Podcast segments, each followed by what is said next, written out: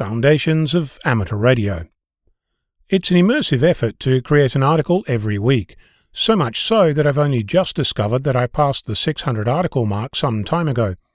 I'd open up a bottle of something celebratory if I thought it warranted the effort, but I'd rather talk about amateur radio and what I've learned since becoming licensed in December of 2010. This hobby, this community, the activity of amateur radio keeps surprising me in unexpected and exciting ways. I know that there is part of the community that thinks of this as a dying hobby, but with every fibre in my being I know this to be wrong. We explore, test, build, and learn at every opportunity. Put any two amateurs in contact with each other, either physically or over the air, and you'll soon witness an exchange of ideas, of things that bring joy, hints of the next thing, and the next. The inspiration for my writing comes from all manner of places. For example, here's an opinion recently shared by someone on social media. Basic antenna modeling using software should be included in ham radio licensing exam syllabus if it's not currently. As opinions go, it's one of the tamer ones I've come across, but it's not unique in any sense of the word.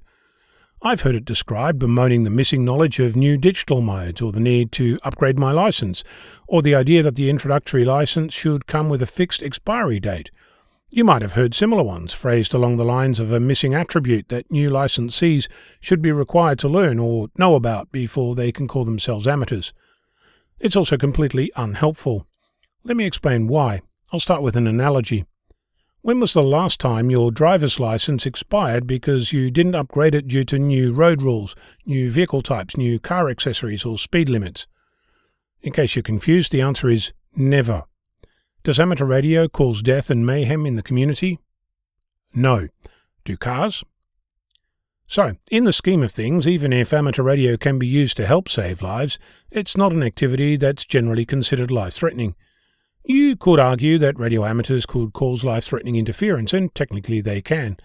So can any user of any piece of radio equipment CB radio, mobile phone, Wi Fi, you name it. Even a half asleep electronics student in their first year of high school could do this. The skill isn't specific to radio amateurs. So, what is this about, the requirement for antenna modelling or some other missing skill, and why does our community keep getting flooded with such, frankly, nonsense? In my opinion, it's the same phenomenon that laments the loss of Morse code, the fact that we lost the 11 meter band, that we are playing with FT8 instead of AM, that we prefer integrated circuits to valves. The world is a flowing feast, and amateur radio is along for the ride stand still and the world moves on. Should amateur radio licensing change? Absolutely. It should move with the times. It should lower the barrier to entry at every opportunity. It should explore the possible, not the requirements of a select group of people who decry the dumbing down of the hobby and want to preload every license exam with things that are absolutely irrelevant to the turning on of a radio and making noise. Will amateurs benefit from knowing that antenna modeling software exists? Sure, they will, just like they'll benefit from knowing about valves and Morse code. That doesn't mean that they should be part of the exam process. I want new amateurs, no, all amateurs, to be curious, to ask, to discover, to explore, and to want to know stuff, not because it's a requirement to get a license, but because it's beneficial to their amateur journey.